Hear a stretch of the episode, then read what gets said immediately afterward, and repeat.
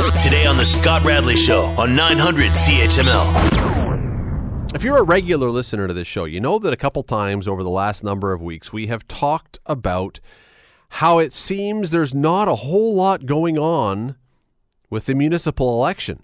It's only 18 more days until we go to the uh, the polls and vote. Presumably, you're going to go to the polls and vote. I hope you are. But it's only 18 days until we go. A little over two weeks. And it seems as though this is the sleepiest, doziest, most uninspiring, most uninvolved, least italicized, underlined, and bold faced election that I can ever remember. In tomorrow's Spectator, you're going to see a cartoon from our excellent, from the Spectator's wonderful editorial cartoonist, Graeme MacKay. It's the it's a cartoon about the mayoral race, and it's a picture of Fred Eisenberger, who's written "Vote Yes to LRT" in bright red paint on the wall, and he's now asleep. And next to him is "Vote No to LRT" with Vito Sgro, and he's asleep. Nothing's happening. Well, then I wake up this morning and I happen to see on Twitter uh, one of our former mayors tweeting out this line Is it me? Or is the Hamilton election surprisingly quiet? Uh, thank you. Someone is seeing the same thing I am, I guess, because it seems like nothing is going on. Uh, that former mayor, by the way, his name is Larry Di Ianni. You know him. Uh, he joins us now. Sir, thanks for doing this today. No problem, Scott. I have been saying this now for a number of weeks. I mean, I know that in municipal elections, they don't start six months ahead or a year and a half ahead like a presidential election. But my goodness, Larry, it seems as though we are in dreamland right now. Mm-hmm. And um, and uh, Graeme MacKay's cartoon certainly stole our punchline. It, well, we obviously feel the same thing. You know, the, the, the painted uh, yes and no LRT. Everybody's waiting for the paint to dry, and it's taking a long time, and they've fallen asleep. So, you know, it seems that way, uh, and maybe it is that way. Although I've got to tell you, I've also spoken to pretty well candidates from each of the 15 wards, um, almost without exception. Now, not everybody, not every candidate, but quite a few. And I know that they are working hard. So it's a little bit like, you know, the the the surface um, looks calm, and and the duck is paddling like heck but below the surface in the water. Uh, because I know that these candidates, at least in the ward, uh, ward uh, election, are, are working hard trying to get their message out, their signs out. And there's also a little bit of skullduggery going on, I found out, uh, in a number of areas um, involving, uh, you know, uh, certainly not physical altercations, but verbal altercations um, among some of the candidates. So um, it, it, it, at the meta level, it seems awfully dry and slow.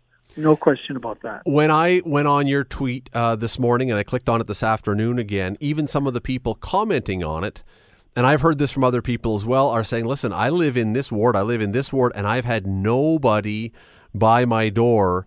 I have not had, Larry, at my house, I've had nobody by my door yet. Most people that I've talked to and asked them have said they have had no politician, mayoral or council or school board trustee or anybody come to their house yet. First of all, am I wrong that this does seem rather late for this thing to be this slow? Well, you know, the tr- traditional wisdom tells you that it's the last two weeks where people really start paying attention and things heat up. So we're headed into that period now, and we've had some action at the mayoralty level um, just um, just uh, today. In fact, with a uh, um, an electronic town hall meeting, um, also featuring politicians at other levels of government. so we're heading into that frenzy, um, but it does seem slow. Um, and um, and uh, that favors the incumbents, quite frankly. Well, Whenever Yeah, I want to get to that. I want to get to that in a minute, and I want to take a little more time with that because we're going to be going to a break in a minute here. But just before we get there, do you think this has anything to do with just overall political fatigue? Because we seem to be just being hammered with politics from the states and from Canada and national and provincial all day, every day. It's all politics and it's all depressing. Do you think that has anything to do with this? It might, or let me give you an alternate before you go on to break. It may have to do with the fact that there really isn't a burning issue this time. Um, they're. I mean, people are trying to make uh, some issues uh, burning, but they're not. Uh, Hamilton has been going through a period of relative uh, growth, uh, renaissance. I mean, everywhere you look, uh, you see uh, construction cranes.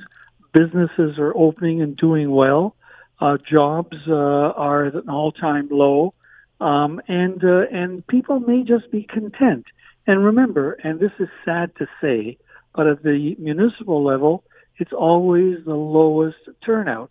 So people mm. are normally lethargic, and because there isn't a burning issue, people may be even more lethargic, and that's sad, but it may be true. You're listening to the Scott Radley Show podcast on 900 CHML.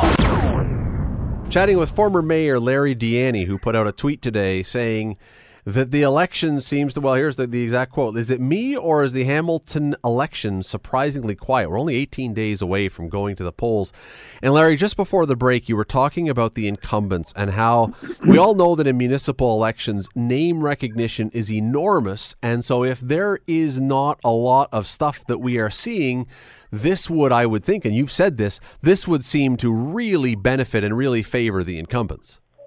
Yeah, that uh, again is the traditional wisdom. If the election were held today at this point, given the level of interest that has not been shown uh, in significant numbers, uh, then uh, for sure, I think the same people that are incumbents will be reelected.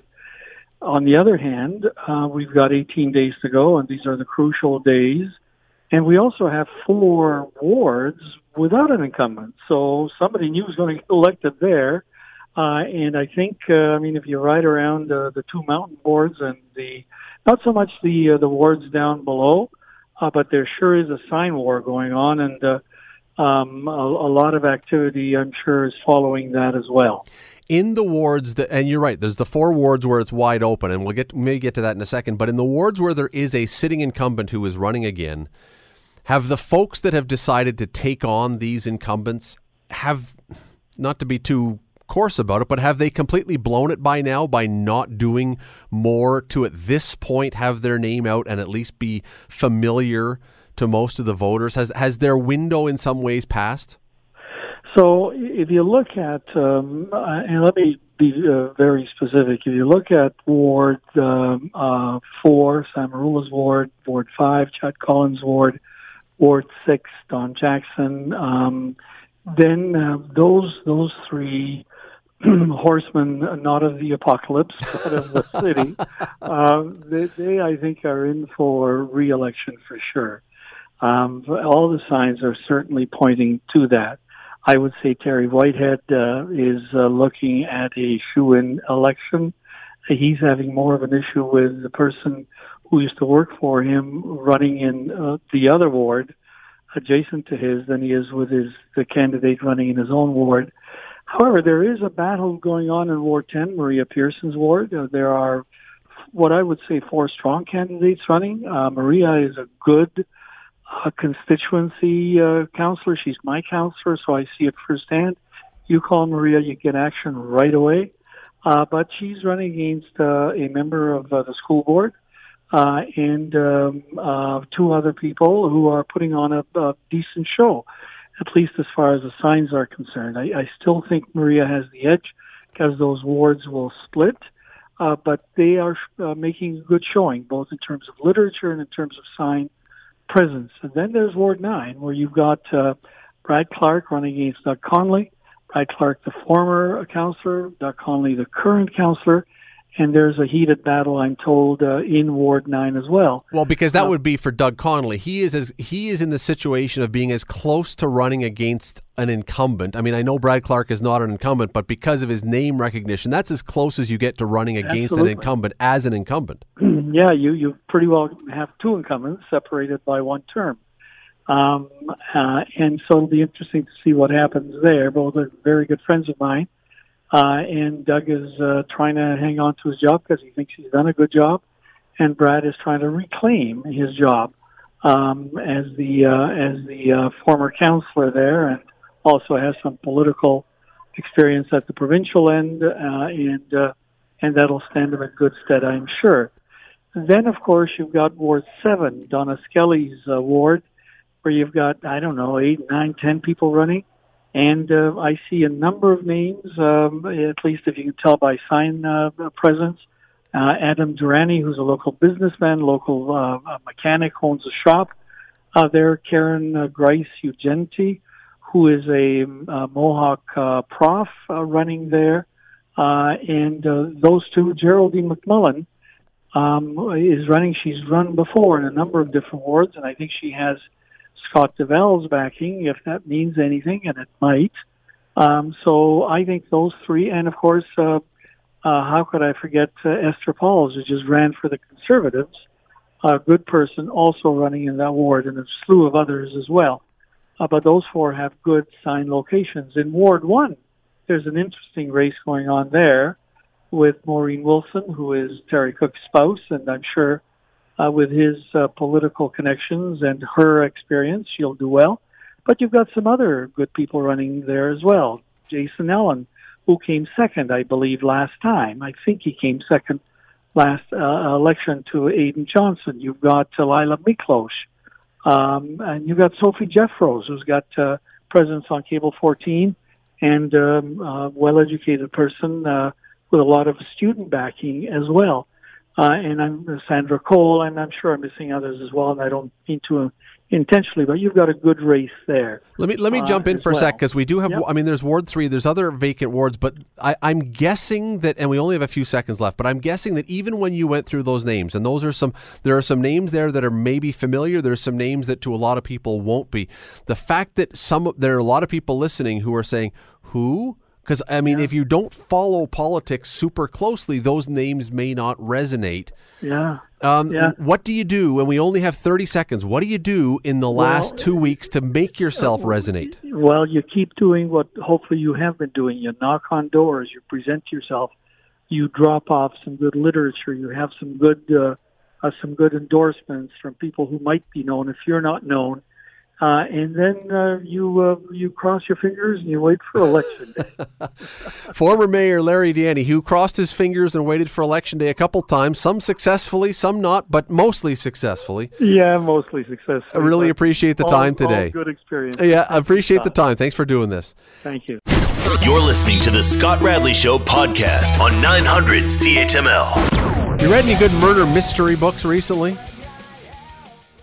I hope. I hope. I mean, I don't know what everybody reads these days. Uh, do people still read books? I guess they do. Although I got to tell you something.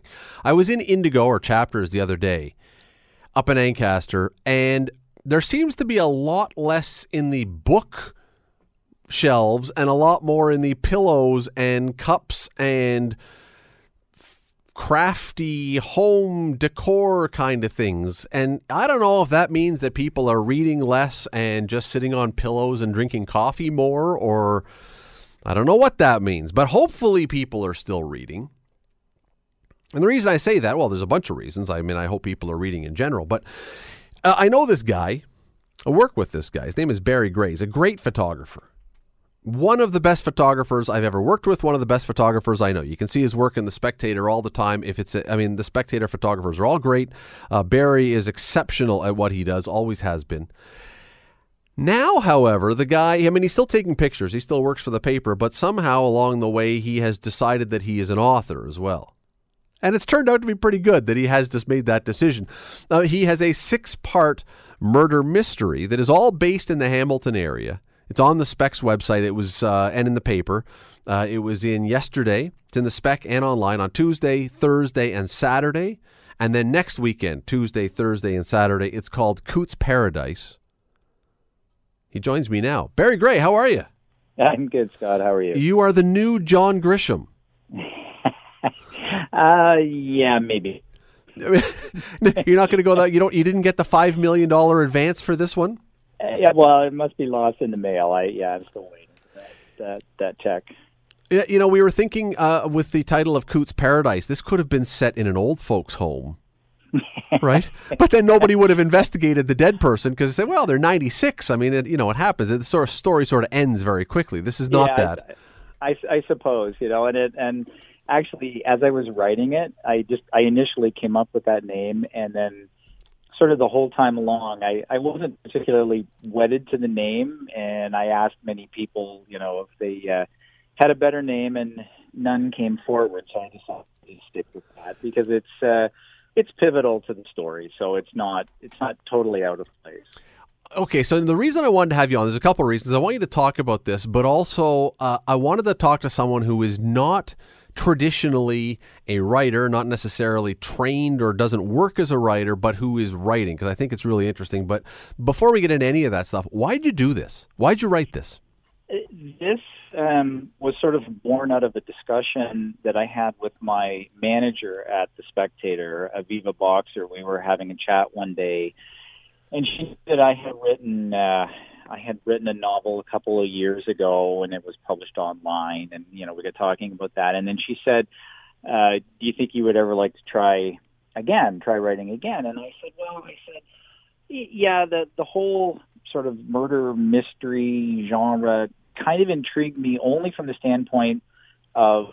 Um, you know, a lot of times, like when you write at, at this book, or, or you know, the first book that I wrote, um, you don't have to necessarily know where it's going. You can just write. And I thought it would be an interesting process to basically have to have all the loose ends tied up and, and know where it's going before you ever wrote a word. I, I was just, I've always been fascinated by that process. Like I looked at, um, I don't know if you ever read the, uh, you know, the whole Harry Potter series, but I looked at that you know, massive, you know, thousands of pages that uh, J.K. Rowling wrote, and then to think that she knew where this was going, had to before she ever started because it was so complex. And I thought, well, that's kind of a neat process. So I, I'll uh, I'll dip my toe in the water, so to speak, and see if I can if I can do that too.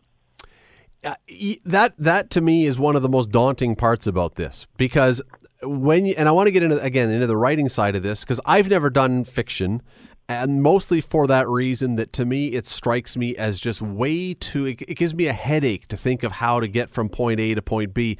But before I even get from point A to point B I have to come up with a plot. I have to come up with an idea that's going to work. So where does the idea come from for you? Did you just wake up with it or did you have to sit there with 12 bottles of scotch and just try and come up with something um, yeah, I, I don't know. Probably somewhere between those two. um, I, yeah, I, I don't know. It's just like like all. I mean, you're a writer yourself, so you have you know ideas and thoughts that kind of percolate in your brain, and I just it just it just sort of fell together reasonably easily, I guess. Um, you know, when I started to flesh out, okay, where do I want to take this? Um, and just just the whole thing. Like it wasn't. I I guess I could count myself lucky. I didn't have a lot of major brain cramps. You know, trying to decide where it was going. Now I guess you know at the end of the day. The readers will be the ones, you know, when it reaches its conclusion to say that, okay, well, I can buy that, that makes sense, or oh, come on, you know, you know, somewhere in between. But uh, it wasn't too bad. I mean, it was, uh, I sort of have a rough uh, a rough flow of characters and and sort of where you want to take them. And there are times I I did find again not being a a, a pro at this or a seasoned writer, there were times where I would get writing and I would think, hmm, what what needs to happen now? You know, what where where kind of going? But I, I didn't box myself in too much. Um, so I was I was pretty pleased with that because that seems to me to always be when I read John Grisham or something, and I generally do if he comes out with it because it's just so you know it's easy to blow through a John Grisham book and, and it's it's usually great. It always amazes me that he's able to come up with the concept. Once you get the idea, I think for a lot of people you could at least start typing and start writing and figure out where it's going. But the ideas are always creative, and that's always to me the tough part. Yeah, I I, I think that's. Uh very true. And, and as I said, I think I was fortunate when I sort of thought of where I was taking this and, and sort of what kind of a conclusion I was going to get to, that it kind of came together and I sort of sat back and I had, you know, my chicken scratch notes and I kind of looked at it and I went, hmm, yeah, okay, that, that seems plausible.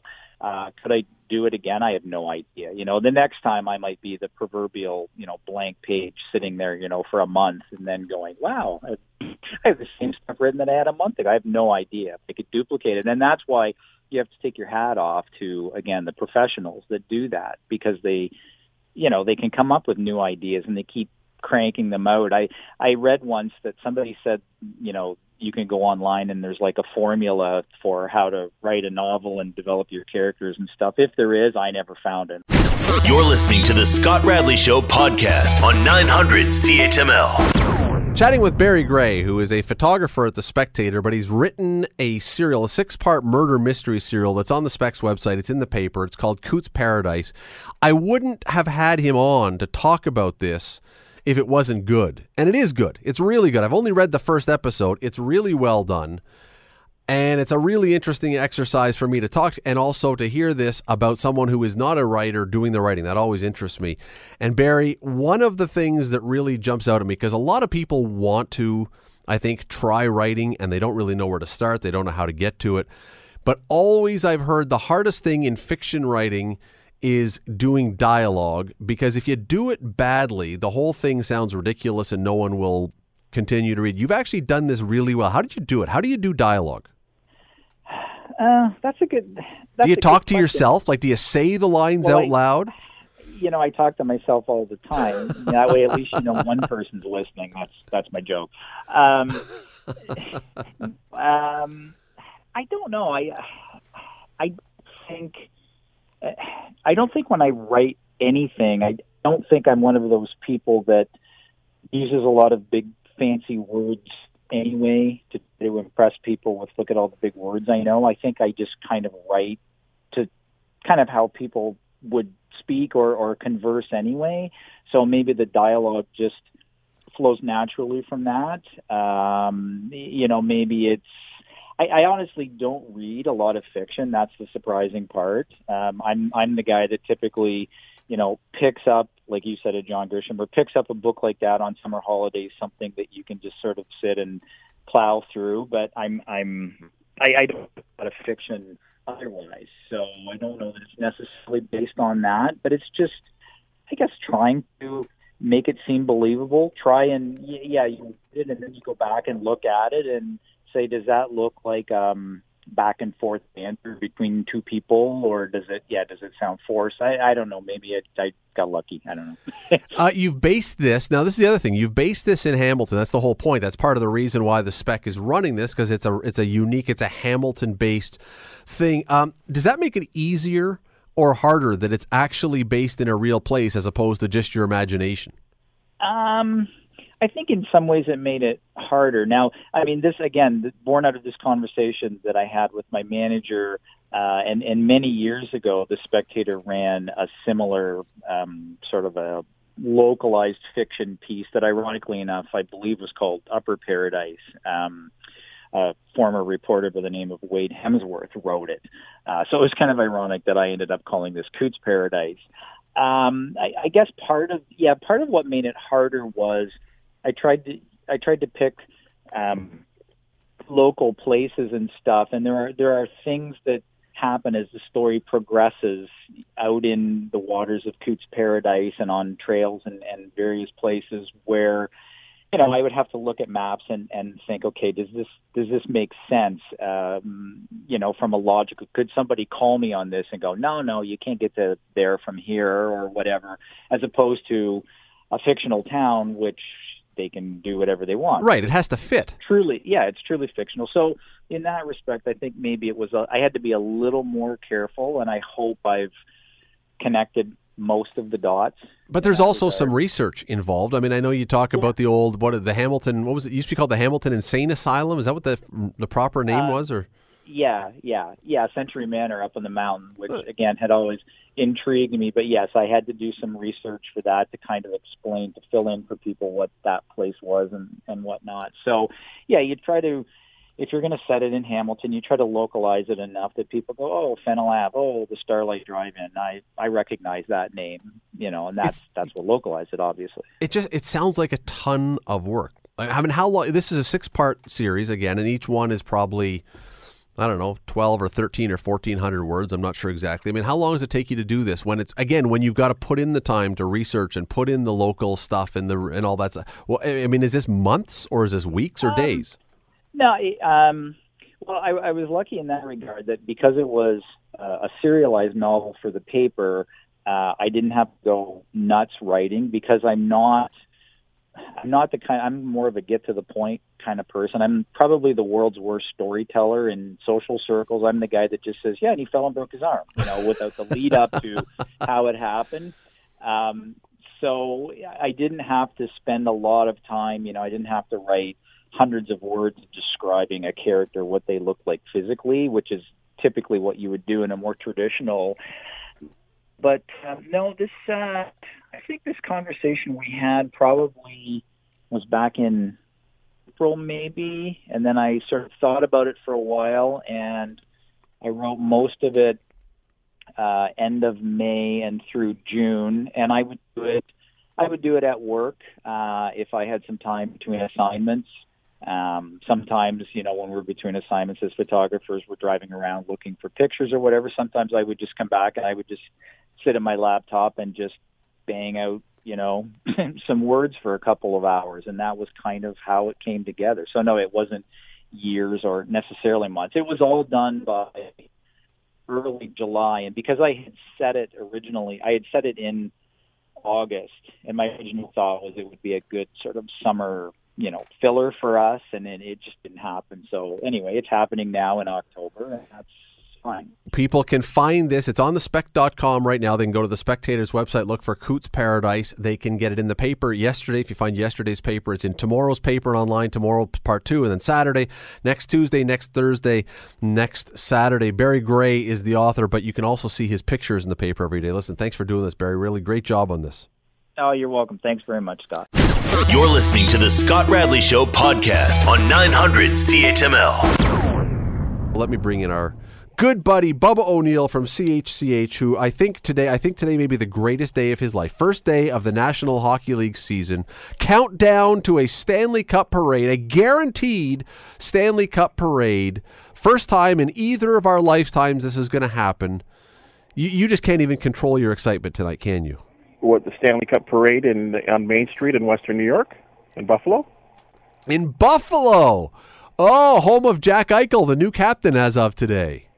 Yeah, that's where the that's where the Stanley Cup parade is going to be. Well, I, I, they're definitely not going to win a Stanley Cup, but they're going to be a much improved team. So um, they will. In, in a backwards kind of way, uh, I let's let let let's not affix me uh, with Leaf Leafs Nation. I know right? you are a long-standing Sabres fan, a long-suffering Sabres fan. Well, I'm not going to say suffering because there's been lots of great years along the way. In fact, there's been more great years, you know, since they came around in 71, 72 than the Leafs have had, quite honestly. Uh, it's true. No, uh, no, Stanley Cups, but they've been to the finals uh, early with the French Connection Three team. Three times. Uh, they've been to the finals with uh, Dominik Hasek. That one was painful. Yeah, uh, well, they lost to the Flyers seeing, the first time. The, seeing that the league cheated. Well, that. That's you, but you're not sour about this at all. no, it's just we had the best goaltender in the world, and the only way that he could be beaten is is, is a Brett Hull goal that you know you guys make up a rule and then they don't follow it, and uh, and and the the officials don't even stand around to to even you know at the time there was no replay.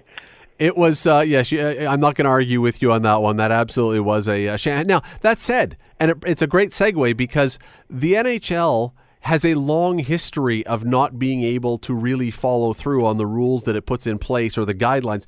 I got to say, today, on the opening day of the season, I have to give the NHL credit, which doesn't always happen, because generally their their their player discipline rulings are a sham and a joke and a farce.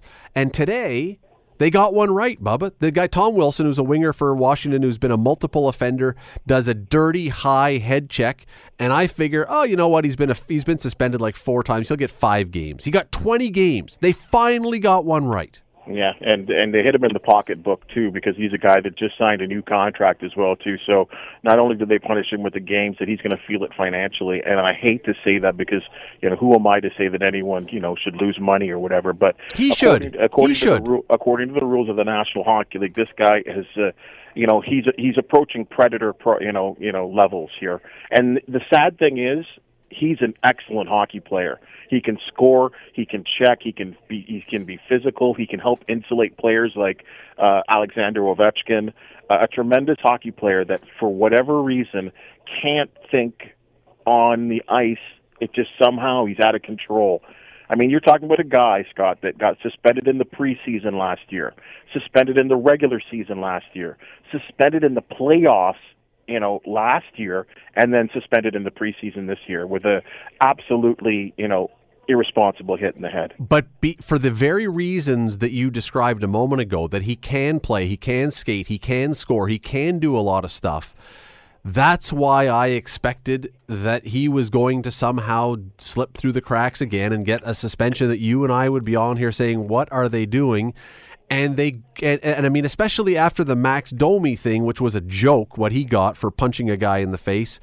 Uh, the, I, it was like, man, okay, you did it. See, you, you guys can do it when you really set your mind to it, you can figure out how to give a guy an appropriate suspension. I, I give them credit for this one; they got it right. Yeah, they really did here, and uh, I think you just uh, kind of gave a little prelude to why I think I don't think it was the entire reason he got 20 games, but I think, the, as you said, the league took a severe public relations mashing with the Ty Domi, with uh, sorry, the um, Max Domi. Dom, Max Domi suspension, because basically he was fined five games for that sucker punch of uh, Aaron Ekblad, you know, which was you know surprising because you're talking about two players you know not, that are not trying to make a roster first of all, and I think that's why Ekblad, who you know who will drop the gloves, you know, didn't want any part of it. And he got five games for that, and basically five preseason games. Yeah, a vacation. Like, like, like, like uh, yeah, a vacation. Got to practice with the club, got to travel with the club, and just didn't need to play the games. And uh, I and think, lost no money. and lost no money because it was the preseason. You know, an absolute sham. So I guess George Parros and his people, like I said, were, they were under heat, under the heat, not only from the public, but from what I'm hearing from you know people inside the National Hockey League, is that there were people within the league office that were very you know critical of the penalty once it was assessed, and by then it's it's far too late. Let's move to the Leafs for a minute because they are the story. They are what everyone's talking about. We'll see tonight. The game hasn't started yet. They're playing the Canadiens. Always a great way, great tradition to start the season. But they are missing a player. They're missing William Nylander. Uh, that has been the discussion point, which is weird. I mean, with all the things going on, you get John Tavares, you get Auston Matthews back, you got Mar- Mitch Marner playing great, you got all this stuff. Uh, everyone's talking about William Nylander who blinks first in this one? Because he's holding out for a big new contract. You've got a new young general manager. Who blinks first? Is it going to be Dubas, the general manager, or is it Nylander and his people? Well, that's a great question, and we're going to see this out. This is how this plays out.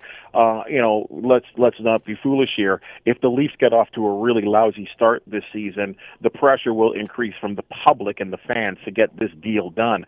But the problem is, you have a new general manager that is very efficient uh, and experienced, even though this is his first general manager manager gig, at putting together uh, salary caps. And you're in a situation where the, these young players are very close in age, Scott. So there's only so much money with a, a basically 11 million dollars of a 79 million dollar salary cap already going to one player alone in John Tavares. You've got to be really creative in what you're going to give Mitch Marner, William Nylander, and of course Auston Matthews, who all come up basically within a year of each other. And that's just three players, right? There are other players in that loop as well too. So uh there really from what I'm hearing, he's been offered a, a contract which I thought was, you know, respectable in, in about in the six million dollar range, and he wants more here's what I think could very well happen, and I don't know that this is going to go well for Nylander because the Leafs, with the way the NHL system works, they hold all of his all the cards. They, I mean, he's uh, Nylander really has no leverage here. He's going to have to sign or sit. If what you say, if the Leafs don't play to their expectations at the start of the season, I don't know the pressure is going to be on Dubas to sign. I think what happens is William Nylander becomes public enemy number one. He becomes the villain for Leaf fans. And then when he comes back, I don't know. I mean, I suppose he could score 50 goals and win them over, but I think he sets himself up to be the guy like Larry Murphy once upon a time or somebody else who's the whipping boy for everything on this team. Um, you know, I don't know. I, I just think I think there's an acceptance now by fans and I think there's an acceptance, especially by the players within themselves, that when it's your time, contract time, you've got to do what you got to do. And there's been no promises that he was going to appear at a certain time. We all knew this was coming. Uh, you're right. There's the December 1st date that a deal's got to get done or he's done for the year. Now, if nothing is done as of that date, um, hey, one of two things here. He's going to get traded to another team, and we'll have to another team will have to deal with the contract for next year, a long-term contract, or they're just going to deal him away. Period. Um, and would you deal him? Depends what you're going to get. You, if you if you could get a decent if you could get a decent defenseman, a, well, a, pretty good defenseman, would you deal him? Well, I think you need more than just a pretty good defenseman for a guy that has his potential, and especially a guy that's about 22, 23 years old, and we haven't even seen the best of this kid um, you're need you're going to get a lot more than that. But you've just said the key word in a sense. You don't want to be in a situation where the end of the year comes, he can't get a deal done, and then he becomes a, an all-out uh, free. He goes from a restricted free agency to an all-out free agent, where then he can now shop himself to the highest bidder, and you get no return for him. So I'm sure that you know Dubas is not a, a dumb guy. I mean, he he's going to have a good feel of this about what the of what Nylander's going to do. He, there's always an option for him if he get, doesn't get a deal done to play somewhere in Sweden. So you know, I, I wouldn't worry. I don't think he's worried about playing hockey. But uh, I, I just think that right now you're saying you know, in many ways that you know what the, it's not in the hands of the players when you're a restricted free agent. The car, the team does hold some cards, but he sounds like he's pretty stubborn here, and he wants his money if I was one of the players that, and I, I, don't know that this would ever be something that would fly, but you know what? If I'm the Leafs, you look at a team like San Jose, who's got so many guys on the back end now. Now that's the strength of their team, but they've got some some problems up front now with injuries as well. And uh, you know, if I'm the Leafs, I may be already thinking about if we get into this season and he doesn't want to play can we find a team that's got one of those top end defensemen somewhere and, a, and a, an abundance of them? And because that's going to be the Leafs' problem. I mean, the defense they're they're going to score goals. Defense is the problem. I, am not going to be stupid enough to say that you call and you ask for Erik Karlsson, but no. maybe you call and ask for Erik Karlsson. Well, I don't think that's going to happen. I think you what you're going to get is what you're saying: a good defenseman and probably draft picks. No one is going to give up a top line defenseman for a guy that's a restricted free agent that needs to re-sign a contract next year, unless there's an actual agreement that yes, we're going to re-sign with you, and and but you know that the chances of that happening are are very very slim. So I think you know, a, as I said, a, good serviceable player that can contribute, an NHL player. Um, not a, an AHLer that's going to come up and down, but it's got to be that, and probably a, a good uh, a good second to third round draft pick you know, for a guy like uh, William Nylander because it just I just don't think you know teams teams are not going to bite on on giving away number one defenseman for a guy that you know basically is a rent a player. Here's the one question for you though. Uh, the Ottawa Senators traded Erik Karlsson to San Jose. And by pretty much every estimation, I mean they got some draft picks back, but the players that that Ottawa got back are questionable players. They're not A list prospects. They're guys who may work out, they may not work out. Two, two NHL players and one guy that's an AHLer. But but guys that are not they're not star players. They they're not seen as potential oh, no, stars. No, no, they're, no, they're they're they're purely role players. Right. Well, I will say this though, one of the players they got was a 2017 first round draft pick of, of the Sharks. So the potential is there for a good player.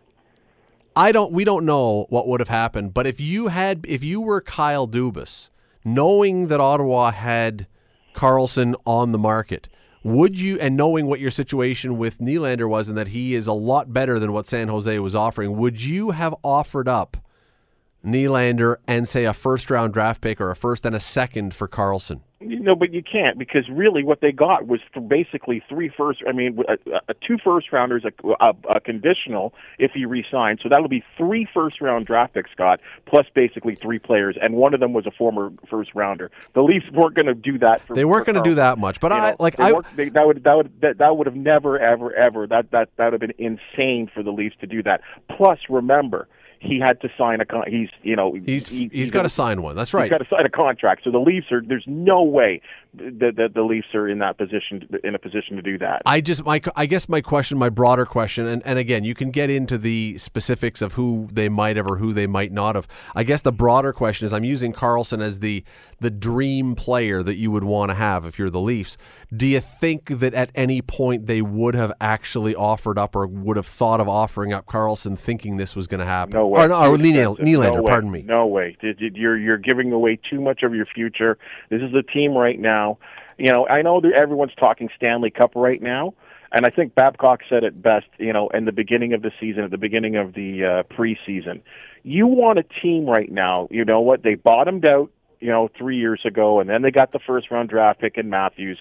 You want to continue to build, but you want to build a team that's taking a run, not this year, but taking a run for the next five to eight years. And by doing that and panicking and getting a player like Karlsson at the expense of what it would have cost, totally, totally ruins that plan. You know what though? I mean, I, again, I don't, I don't think that Karlsson. Uh, certainly, Ottawa. There was no way and and you know there was no way Ottawa was ever going to trade a star player to the Leafs. There's, I mean, the, the Ottawa Senators fans, their heads would have simultaneously all exploded together if they had traded their franchise's best ever player to their provincial rival. People would have burned down the arena there, which they probably want to do anyway, and move it to downtown Ottawa. That would have just expedited the process. But the fact is that if you could get if you could somehow have figured out how to get Karlsson for Nylander, it's probably a, it'll be a three or four million dollar difference in salary when all is said and done. Uh, man, you do that, it's just I. I, I mean, nah, it's got it's got to cost you much more. Karlsson's the best player in that deal. I, I agree. Was, even if it was a straight uh, a straight, uh, you know, like you're saying, hey, I'll give you Karlsson for Nylander. Ottawa again, who are a team that have torn it down, have traded away Hoffman, have you know traded away Karlsson, and who knows about Duchene and Stone, you know, the two of their top scorers. There's no way the Leafs would have offered or could have, you know compensated what Ottawa were looking for in this situation. Who is then? And I'm putting you on the spot here, but if you sure. were if you were going to use Nylander, if this thing drags on and you were going to use him as trade bait to try and solidify your blue line with what you're talking about, a young guy who's going to be still in his prime as the Leafs are getting better and taking a shot at it, and a guy who's not going to break the bank, who is that? Uh, you got to find a serviceable defenseman. But again, first of all, top line defenders are. I mean, there's there's good forwards all over the place. There are not good defensemen all over the place. And that's why those players are looked at as such a premium. So, to me, like I said, in my opinion, the only thing that, the only way it works, I think, with anyone is going to be a good, you know, probably a good second line defenseman, maybe even a third line defenseman, and a draft pick. That's as good as you're going to get for for a player of that caliber. But it's at least it's better than than than, than nothing. See, what we really need, if you're a Leaf fan, what Leaf fans really need is a general manager out there to suffer a knock to the head. and, and be sort of in in subtle concussive mode and then make a really bad trade. And you know, we've seen this before around here. Yeah. You can argue that that Doug Gilmour trade might have fallen into that category where all of a sudden at the end of the trade you go, "Sorry, they did what?" Well, they took a run at that. Cliff Fletcher took a run and they got they got close. They got to the final four. You know what, Scott? Here's another thing to consider too on why the Leafs will not mortgage a future again for even uh, you know in a trade for Nylander, is the fact that we still don't know what these guys have at defenseman. No. There's guys like Borgman, Calle Rosen that are all right now just on the verge. Travis Dermott is a second round draft pick that right now he could be that elite defenseman. We just don't know. So as the Leafs are, you know, everyone's kind of saying, well, the the the, Leaf, the weak point on the Leafs is the defense, and that's right. It was clearly proven against the Boston Bruins in the playoffs last year that you know what, in the regular season, these guys can go out and blow out guys five four almost every night, and it might even be six five this year with the addition of Tavares. But in the playoffs, when you got to be able to grind, when you got to play a different type of hockey and meet teams like Boston and Tampa Bay for set for possibly seven straight games you need to be better on the back end. But again, the development of some of these young guys, a year from now, we could be saying, it, you know, the, the Leafs could be saying it's a good thing we didn't mortgage a future because some of these guys have really panned out. So again, like I said, like Babcock said, you want to take a run for five to eight years, not just one. Uh, anyway, and besides, you're right. And I think this whole discussion is moot because the Leafs will not lose another game for the next five years. They are they are going to go undefeated for five straight years. They're going to they're going to match the 19, 1970s Montreal Canadiens dynasty of five straight Stanley Cups. They're going to go 82 and 0 every year, or 80 and 0, whatever their season is now. I mean, it, it, if you're a Leaf fan just you know get your Ovaltine ready and your whatever else because and pull up by the TV because they will never lose again. You know what the really really sad part about that commentary of yours is? is that there are people, and we both know them that actually believe that's going to happen. Yes, there are. And even though you and I talk about, you know, whether Nylander could be traded for an elite defenseman, there are those same people who go, well, why not just trade two seventh round picks for Karlsson? San Jose will do that. Well, no, it's, it's, you know what? It's, um, but you're right. They are out there for sure. And uh, as of today, they actually do believe what I just said very tongue in cheek. Well, hey, Scott, uh, do you think uh, we could trade, like, uh, you think uh, teams would, like, maybe uh, uh, Kadri, uh, Borgman, and maybe Josh Leivo for uh, Connor McDavid? Yeah. yeah. Uh, you think, you think, I think those guys, uh, Connor McDavid would want to play in Toronto, don't you think? Uh, I've, I've heard those people more than a few times. more than a few times. Uh, and, and to answer your question, uh, yes, I'm sure Connor McDavid would love to play for the Leafs. I'm just not entirely sure that uh, those Edmonton Oilers folks, as as much as they've made dumb mistakes, I'm not sure they're concussed enough enough yet to make that trade. You know what's funny when you think about it? When Connor McDavid was drafted that day, how unhappy he appeared. Yep. Remember, and like you know, I think you know there was a feeling that he was more than happy to go to Buffalo. You know, especially a guy that had played you know with Erie and you know, would have been close to home for him, you know, to the to Southern Ontario.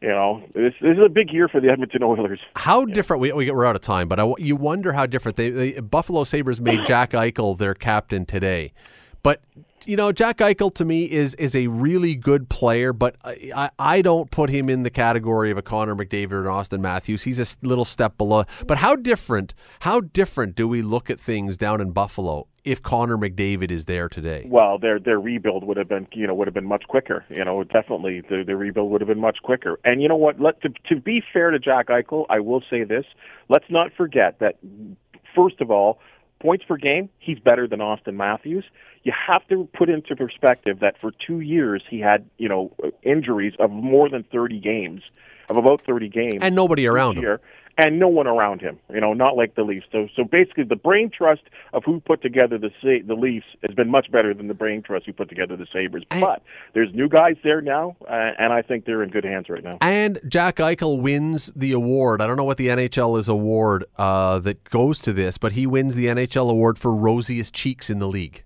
he does have rosy cheeks. I never, I, I've noticed it. I thought it was the only one. he just, he only has to walk up a flight of stairs, and he looks like he's all covered in rouge. Anyway, who knows? Maybe maybe he leaves home with a little bit just to look like he's been working out. Uh, Bubba O'Neil, you can catch him tonight on CHCH. He'll be doing the news. He'll be doing the weather. Uh, he'll be talking about another guy with rosy cheeks, uh, Mackenzie Entwistle, new captain of the Hamilton Bulldogs. Yeah, by I the way, like that. Uh, good for him. Good choice for them the, as well. The, the Georgetown product. Uh, proud of the guy. I mean, what a year they're coming off of. And you know what? Their team's still pretty good this year. It is, and, and you know what? Full marks to Mackenzie Entwistle because he's actually he's not just a good hockey player, but I want to say this: he's a really really good kid. Very polite, very enthusiastic enthusiastic, very thoughtful kid. I, I'm I'm happy for him. Listen, thanks for doing this as always. Appreciate it. Yeah, thanks for having me. Always a pleasure, bud. The Scott Radley Show, weekday evenings from 6 to 8 on 900 CHML.